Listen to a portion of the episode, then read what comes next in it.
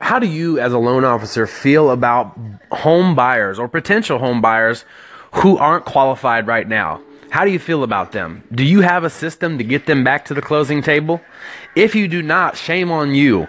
These are going to be the most loyal clients that you're ever going to have. If you are to take them from their initial dream of wanting to buy a home, realizing the horrible realization that they can't purchase right now, and then being able to help navigate them to get back to qualifying and be able to purchase their dream home or a home that they're going to start their family in, they will be so loyal to you. you. If you want referrals, there's no better class of people that are going to sing your praises than those who went from not being qualified to uh, being guided to being able to be qualified by you or your trusted credit repair person.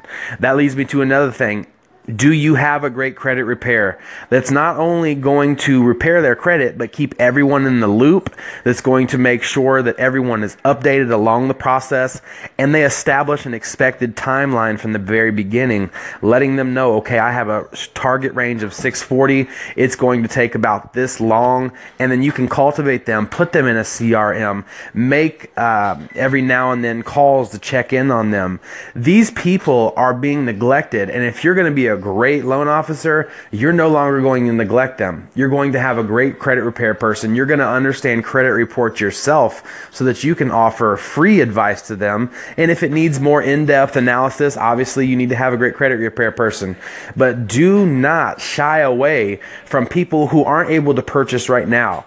These are a gold mine, and you do not need to neglect them. This is my only tip of the day. I hope you guys are having a wonderful Sunday. This next week's going to be the best of your life. Okay? See you at the top.